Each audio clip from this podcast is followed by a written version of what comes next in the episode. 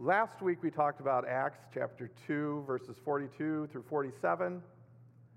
It's a test for the church in the last days. I believe this passage helps us to see. Do you see that box in the corner there by the puzzle that's being put together? I believe what's described in Acts chapter 2 is something like that box. If you're making that puzzle, you keep that box lid close by so you can see how to make your puzzle. I believe that's somehow Acts chapter 2, verses 42 through 47 Acts. It's a way of looking at our church, our context, where, what we're doing, and saying, how closely does it align with this? If not, why not? And so on and so forth. So, one of the things that we see is the works that are described by, uh, about the church in Acts chapter 40, in Acts 2, verse 40, 42 through 47, is prayer, a focus on prayer, a focus on apostolic doctrine, a f- focus on fellowship and breaking bread. What we see from the heart of the people in this passage is joyful, sincere thankfulness. These are the fruits of what I will term Christ love. Okay? So you could have prayer, focus on prayer, apostolic doctrine, fellowship, and breaking of bread without joyful, sincere thankfulness. I just point that out because we're about to see how that can happen. So, Ephesus, I'm going to go through three points. The last point will also be the application. The three points are Christ's proximity, Christ's proclamation, and Christ's promises. Christ's proximity, Christ's proclamation, and Christ's promises. Christ's proximity. Jesus reveals in verse 1 his proximity, how near he is, to the church of Ephesus. Now, I got a picture up there of a menorah. It has seven arms. So I want you to be able to at least have a picture. And then there's somebody tending that menorah. That's a priest there tending that menorah. So I just want you to have that picture when Jesus says, as he does, that he walks among the seven golden lampstands in verse 1. He's saying, I am very close. But he keeps increasing the nearness he is to the church. Because then he says, after he says, I walk among you, he says, I hold your ministers in my hand. He says, I walk among them in the church, among the church. But then he says, I know your works. He says, I know you utterly. He understands their works. He knows the heart that's behind them. He understands them completely. And he calls to the church corporately, but notice also at the end, he says, The one who conquers will be given the right to eat of the tree of God. And so he's telling this church, I'm addressing you corporately, but I want individuals to listen closely as well. I want you to know, and this is something he will repeat in other letters. In one letter, he says, I know even among this church that's really bad in many ways, there are some who have kept their garments clean. So I'm aware of you corporately, and I'm aware of you individually. This is very important to remember because as we move forward, the things that I'm going to say are true both corporately and individually. At one point, Jesus says that for each individual believer, there's a specific name that only he and they know. That's how deep his relationship is individually. But he also speaks to the church corporately as his bride. And then we see the city coming down from God like a bride adorned for her husband. So both are true. Both are true. So Christ is very near.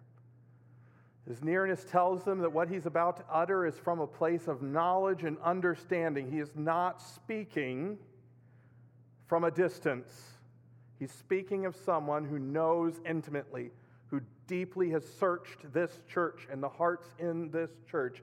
He knows. So, what he says should have weight because of who he is and what he knows. Jesus Christ is therefore the faithful witness. He is the only one who truly knows what's wrong and can truly diagnose it and give a cure. So, what is Christ's proclamation? Well, as you read down through this, you'll see several things. The church at Ephesus had many virtues they had labor, they had endurance, and they had an intolerance of evil. I want to point out something. All of those things are good things, including the intolerance of evil. Jesus is praising the church at Ephesus for all of those things. Next, they have some works. They've maintained doctrinal purity, they've cast out false apostles, they've endured hardship without complaint. Now, there's something important to know about the church at Ephesus. F, the church at Ephesus is in the city of Ephesus. That's why the church of Ephesus. And in the city of Ephesus, it was a central thoroughfare. People were always coming in and going out of Ephesus. That means they're right at the middle, the crossroads. And in Roman culture, ideas were passed this way, new ideas were passed this way. So the church at Ephesus was probably at war with more outside ideas coming into their church on a regular basis than most churches. The job of maintaining doctrinal purity for the church at Ephesus was probably extremely difficult. There were like a constant barrage of new ideas coming in. And the church, the modern church, can really therefore uh, understand with Ephesus because the whole modern church is, because of modern technology and social media, is all on a crossroads where all kinds of ideas are constantly barraging us and keeping uh, back all of these lies that are just pouring in from every direction is an extremely exhausting job, one that requires a lot of attention, one that requires a lot of endurance. And so we, we can connect with them as we understand where they were in the world and how many people were coming in and out. The other thing about Ephesus is that they were a city that was literally built on the reality of a deity they called Diana. It was the center of all of their uh, social life. And so Diana was a sexually promiscuous goddess, and the worship of Diana was a sexually promiscuous worship. It was a very big, blinking light beacon, we may say, of darkness was Ephesus. And so maintaining their social purity would require a great deal of endurance because of persecution. There would be a lot of pressures to begin to compromise with the society around them and to give way here and there. And again, the church in the modern time can find a place with Ephesus in this. And so they were doing the right things. I want to make this very clear. I can find, I've read this passage over and over again, I can find nothing externally that Ephesus was doing wrong. If we walked into this church, we might even be convicted and say, This church, they got a handle on this truth. They got a handle on there's there's a, something real going on here. I want to point that out because I want us to understand that what Jesus is about to communicate to the church of Ephesus would have landed on them like a bomb. Especially after he says, You are doing all those right things. I am pleased with all those things. In fact, Jesus, even after he drops the bomb, even after that, he says, Nevertheless, I still have this, that you hate the work of the Nicolaitans. And basically, as far as anybody can understand, the, the basic premise of this group of people was that the people of God could worship in the idol temples alongside the, the pagans. And even that that could be a way of witnessing to the pagans. And so there was this this group that was coming together that was saying, hey, we can engage in the sexual immorality, we can engage in the, uh, the worship festivals of the Romans, we're free in Christ. Uh, hey, you know, there's a verse that says that for the pure, all things are pure. So um, there's nothing that we have to be afraid of. So, this is basically what the Nicolaitans were teaching. I just want to touch on that because I'm going to move on and we're not going to talk about that other than to point to the fact that they had the right stance towards the culture. They were both testimonially and personally pure in both their testimony and their lives. They were pure. Except for one thing. Here's the flaw. I use the NSA, NASB because I like this translation better. I think it picks up on the meaning of the passage better than the CSB.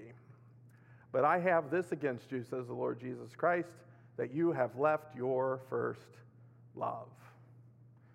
CSB says the love you had at first, which I don't think is necessarily wrong.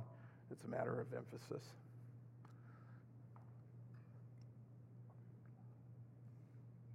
So here's the principles in the Word of God of first love. Because we have to answer the question what does Jesus mean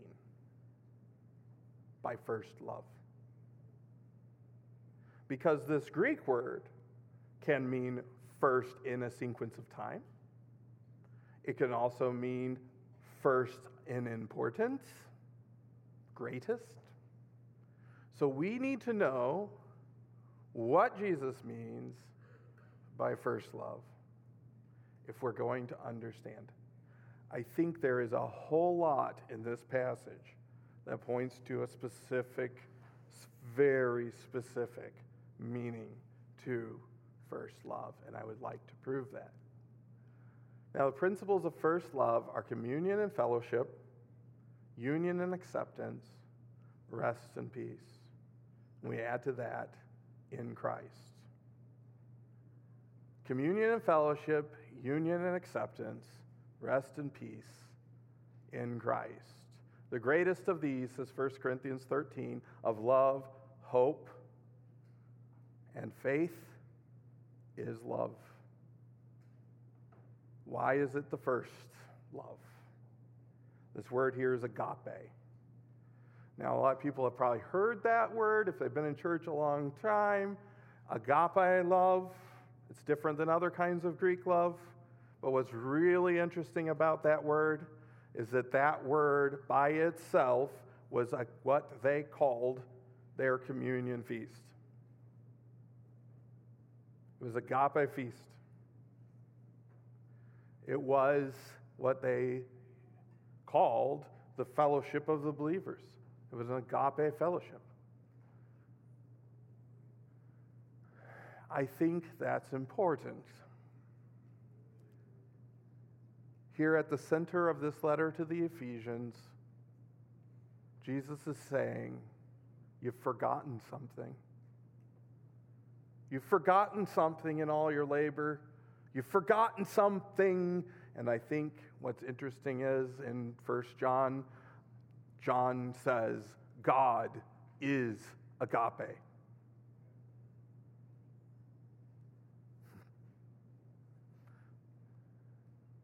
Who have they forgotten? It wasn't what they had forgotten, it was who they had forgotten.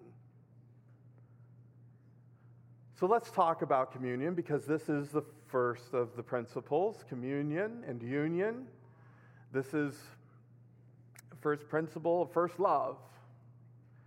The Apostle Paul says, For I received from the Lord what I also passed on to you on the night when he was betrayed. The Lord Jesus took bread, and when he had given thanks, broke it and said, This is my body, which is for you. Do this in remembrance of me. All right? Jesus says this in John. Sorry, did not include the place. This is the end of John. Truly, I tell you, unless you eat the flesh of the Son of Man and drink his blood, you do not have life in yourselves. The one who eats my flesh and drinks my blood has eternal life, and I will raise him up on the last day, because my flesh is true food, and my blood is true drink. The one who eats my flesh and drinks my blood remains in me and I in him. And after this, we're told many of his disciples left. Now, let me ask you something. Uh, as you read that, if you're not a believer and if you don't have much church context, it's going to be very disturbing. But even if you are a believer, and even if you do have a church context, if you think of the only other places where such language is used, the only place is cannibalism and vampirism.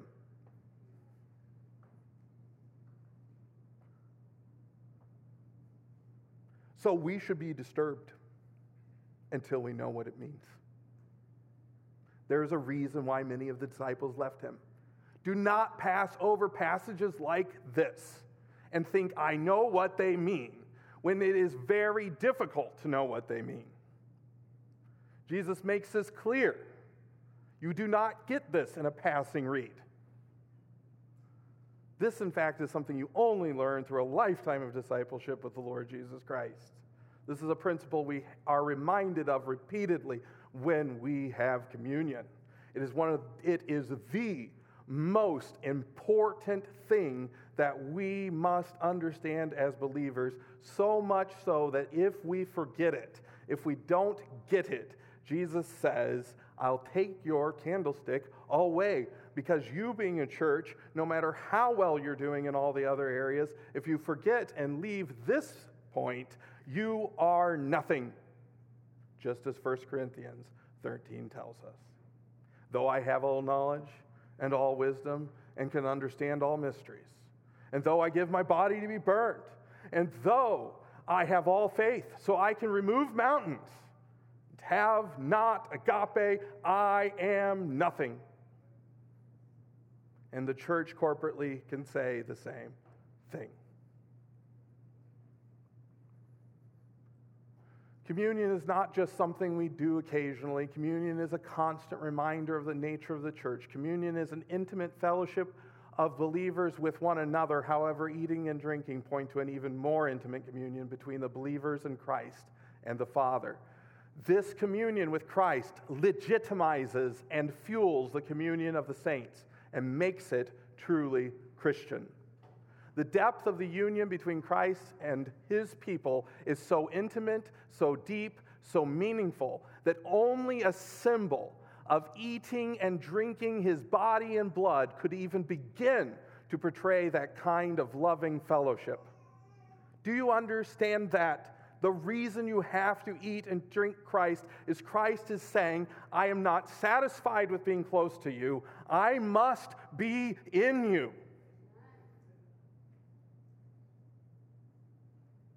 It is a statement of the deepest intimacy in the world. A husband and wife can only picture it. It can only come, it doesn't even come close. It's a beautiful picture, but it doesn't even come close. God is calling you to an intimacy with Himself that transcends, that is greater, that is more important, and overrules all kinds of other intimacy you could possibly have and the world flush with sexuality, an Ephesian church flush with sexuality, where love is always being talked about and never being expressed, needs to hear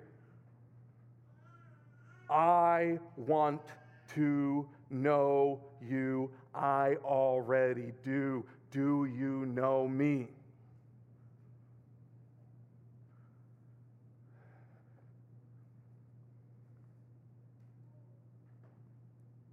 Do you know who prayed this?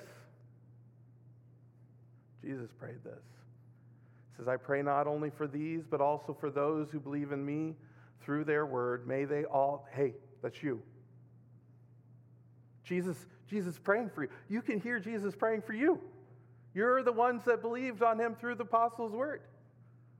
Here's what he's praying May they all be one as you, Father, are in me, and I am in you. May they also be in us, so that the world may believe you sent me. I have given them the glory you have given me, so that they may be one as we are one. I am in them, and you are in me, so that they may be made completely one. Notice this, I highlighted in yellow, that the world may know you have sent me Listen, brothers and sisters in Christ, do you have ears to hear? And you have sent me.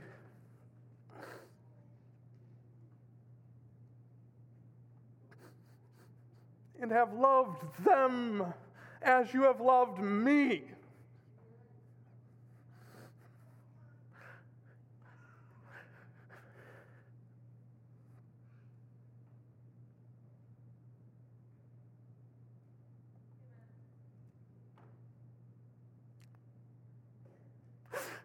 That's the creator of the universe saying that.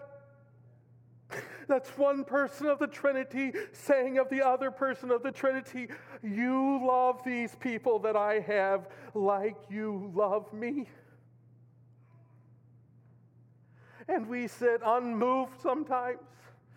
The creator of the universe, people, your God, loved you that are called in Christ Jesus the same way he loved his own son and He's not satisfied with getting close to you. He wants to be in you. He wants to have such a relationship with you that there is an inseparability. And that's what communion represents when you eat and drink. It is a call to remember me. He says, Remember me. I'm the one that made this happen, I'm the one that made this possible.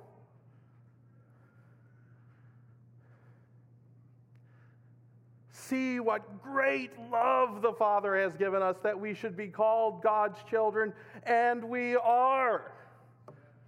The reason the world does not know us is that it didn't know Him. Friends, these concepts, I know they're outside of the normal way we think. It's hard for us to understand. It is hard for us to believe. It's not only hard, it's impossible. You need the Holy Spirit to open and enlighten you to this reality. But this reality is the only reality that can make you begin to look like Jesus Christ. And it is only in looking like Jesus Christ that the church is truly a testament to the love and power of Almighty God in whatever society they're living in, under whatever circumstances they are suffering. For the church in the end times, love consists in this, we are told in 1 John 4 10 through 12. Love consists in this, not that we loved God, but that he loved us and sent his Son to be the atoning sacrifice for our sins.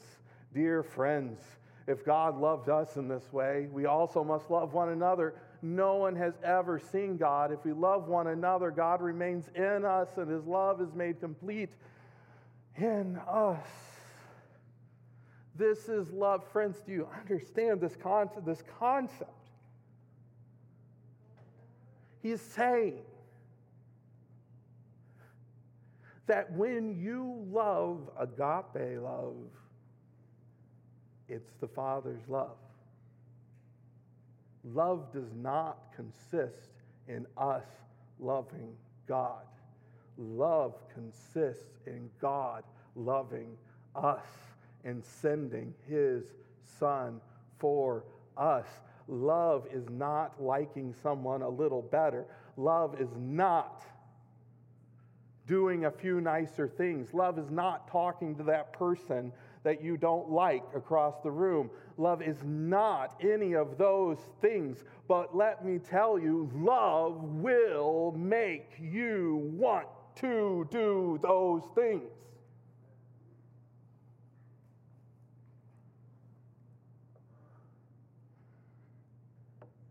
We have no love that God approves of until we know the love that God has given.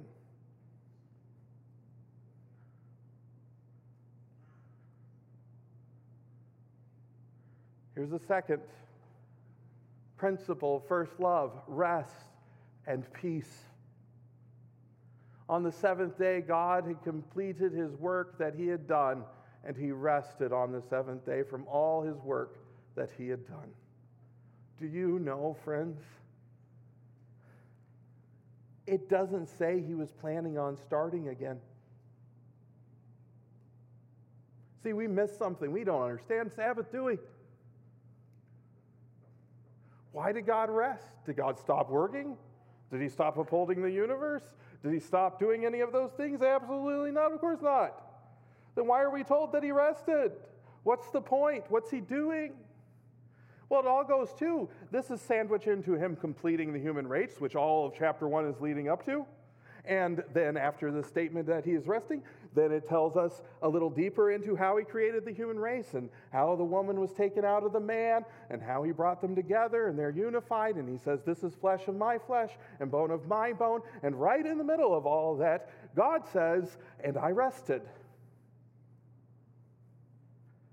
Notice Hebrews chapter 4, 1 through 2, verse 10 as well. Therefore, since the promise to enter his rest remains, let us beware that none of you be found to have fallen short.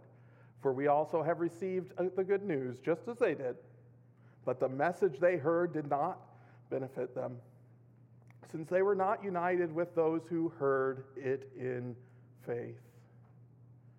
For the person who has entered his rest has rested from his own works, just as God did from his.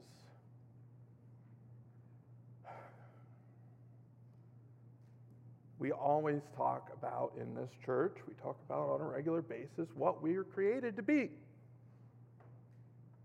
what we're created to do. In many churches, we talk about, well, we're supposed to be fruitful and multiply. Oh, we're supposed to tend the garden. Yes, why? For what? Just so we can have more children and tend a garden and enjoy those two things immensely? No. I'm sorry. That's not what it is. Sin has convinced us that's what it is. That's why sex and pleasure are all we know to serve. No, this garden was a place, and this place had a purpose, and that purpose was communion with God. So we keep the place, and we multiply the humans that are having communion with God as they're having communion with one another. That was the purpose from the beginning. That's what we were created to do. And friends, that's what the rest he is referring to is. It's realizing you were created for no other major purpose but intimacy with Almighty God that is expressed in intimacy towards one another. That's why the two commandments are love the Lord your God with all your heart, with all your mind, with all your soul, and with all your strength, and love your neighbor as yourself, because that's what you're created to do. That's what you were made to do. And listen, friends, this is the only thing that separates us from all the other creatures, including the highest heavenly beings. That God wanted communion with us that was a communion of fellowship, friendship, and kinship. There are no angels that get that. We are the greatest of all God's creatures because we're not because we're powerful than all of his creatures. We're not even pow- more powerful than many of his animals. We're not because we're strong. It's not because we're great. It's not because we're exceedingly wise. It's not because we are big and, and just hard to deal with. We're not like Satan. Satan was huge. He still is. He's powerful. And he's jealous. He's envious. Because humanity was created to have fellowship with God in intimacy. Not just praise, not just obedience, but intimacy. This is the rest that we have. Now, if you will remember, last time I talked about this chiasm. Ephesus and Laodicea are connected ideas. Smyrna and Philadelphia, connected ideas in those letters. And then Pergamum and Thyatira and Sardis, there's connected ideas in all of those. The reason I bring this up is Laodicea is the completion of the letter to Ephesus. If you put them together, you get the whole picture. I'm going to be preaching on Laodicea, so I'm not going to go too deep into that, but I want us to see something. This is how the Lord Jesus closes his words to Laodicea. He says, So be zealous and repent. See, I stand at the door and knock. If anyone hears my voice and opens the door, I will come into him and eat with him, and he with me. when he says repent, he's saying open the door and begin to have communion with me. Don't leave me outside of your perfect church. And most certainly, do not leave me outside your imperfect church. You need me and intimacy with me. I feel like I missed a. No, we got it. Okay. Good. Sorry. Christ promises. The one who holds the keys. Remember what he says to the churches? I'm the one that holds the keys to hell and heaven. I'm the one that can open and no one can close, and the one that can close and no one can open. This has to do with keeping promises. He's saying, I have the ability, I have the authority, I am able to keep my promises. Not only am I able, but I will.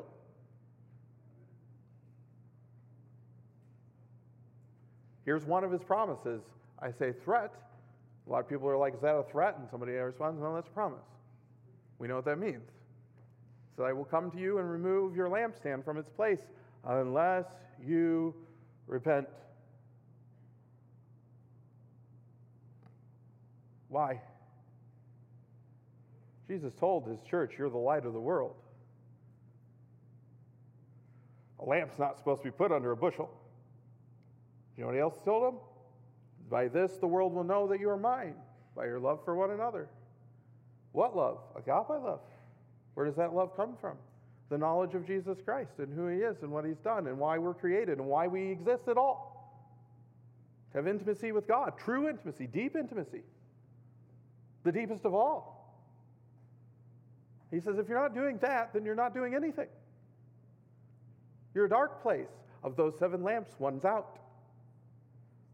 One of the jobs of the priests in the temple was to trim the lamps and keep oil in them day and night to keep them burning. Remember, this letter is written to the angel of the church. There are people that are given the job. I'm one of those people of making sure it's trimmed, making sure there's oil. What's the oil? What's the trimming? Hey, there's virgins in a parable that forgot to get enough oil, and their lamps went out while they were waiting. And when the bride came, they couldn't go with the bride because they didn't have their lamps trimmed and oiled. It's individual and it's corporate. He's saying, if you don't do that, then I'm going to remove it, I'm going to replace it. There's a lot more here. But notice this it's a promise. If they do not begin to see again, they're in need. Remember, Laodicea is the same thing. We are rich and in need of nothing. Don't begin to see their need for the Lord Jesus Christ and know that their main purpose in existence on this earth is to know the love of God and extend that love by His Spirit to the rest of the world, that they know nothing. But it's not the kind of love that you can just learn about. It's not the kind of love you can study yourself into. It's the kind of love you have to know by knowing God through His Word, by His Spirit.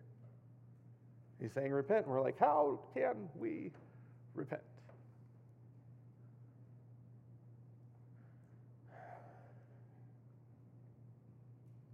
I always believe the first step in repentance is knowing you have a problem.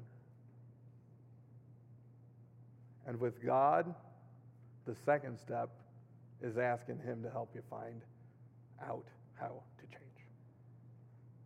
And the third step is doing what He said to do. Hear. Pay attention. And do not assume that you know because you've protected the church from all those evildoers, and because you've kept the false apostles out, and because you've kept the doctrine pure, and because you know it inside and out. Do not believe that you understand until you are filled with the fullness of Almighty God.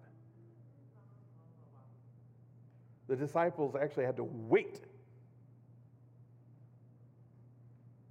for the Spirit to come. Why? because they could do nothing. Jesus told us this. Without me, you can do nothing. Without me, you can do nothing. I am the vine, you are the branches.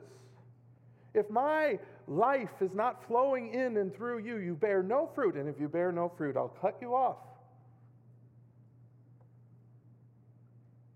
There is no way, there is no step by step program where you can begin to understand the love of God and begin to be filled with the love of God other than going to the source. God's love for you is immense. And he says, focus on that. Focus on what you were created to be. Focus on who you are. Focus on Jesus Christ, who is the express image of the Lord God Almighty, the one who created you, the one who's calling you to himself.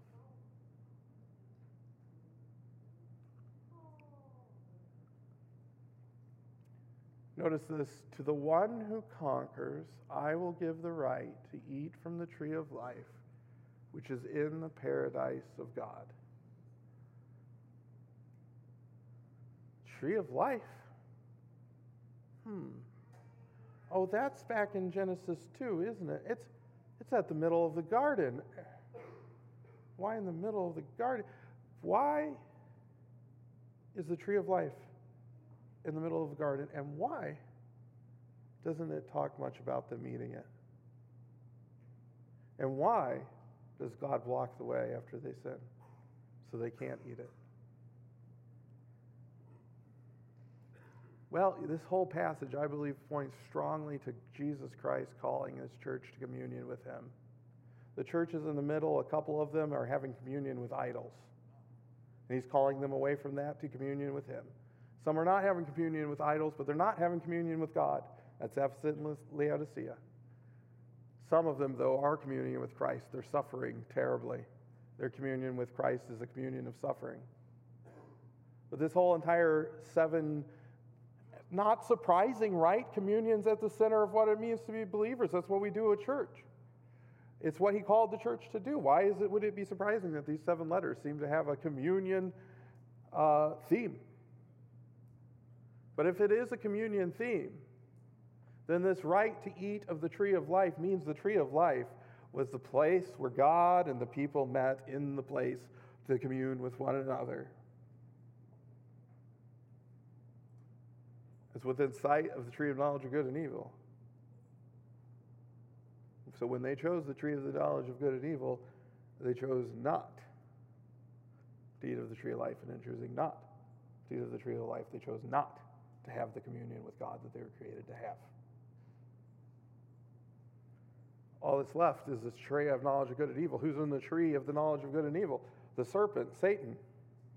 Well, so when they chose not to have communion with God and they chose to have communion, they were choosing not to have communion with God and to have communion with Satan. So when Jesus says, To the one who conquers, I will give the right to eat of the tree of life, which is in the paradise of God, he is saying, The day is coming when we will simply sit down and eat together in person.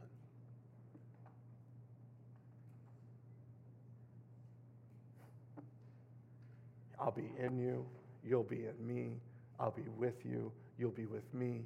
We'll eat together in the paradise of God. And that's the hope that allows us to endure to the end. And we're going to be learning a lot about suffering A lot about suffering, terrible suffering. But even that, Paul says, we are entering in to the sufferings of Christ. So even in our suffering, we are having communion with the Almighty God because he had communion with us in our suffering. Oh, man. These truths are all over the Word of God. I pray the Lord will open the Word of God more and more to my heart and to your heart. In closing, Do you love Christ a little, but want to know more and be more full of the overwhelming reality of Christ and his salvation? Yes? Then get curious. Come join this novice and these novices in love, poor students of grace, and let us pursue Christ together. Let us expect great things from our great Savior, and let us live out these last days with the vigor of the youthful love of Christ, letting go of the little things so we can stretch out for the infinite glory of knowing our Creator as our most intimate friend. We have come to the love feast, so let us feast. Heavenly Father, your name be praised, your name be glorified. Make us know. The Apostle Paul prayed that we would understand the love of Christ, which is beyond knowledge or understanding. Who can search it out? Who can know it? Only the Spirit, which is ours through Christ Jesus and is in us, crying out, Abba, Father. Oh, Father, make us know. Help us understand. May your Spirit be active in our hearts today. To your glory and honor, we pray. Amen. The grace of the Lord Jesus Christ and the love of God and the fellowship of the Holy Spirit be with you all. Amen.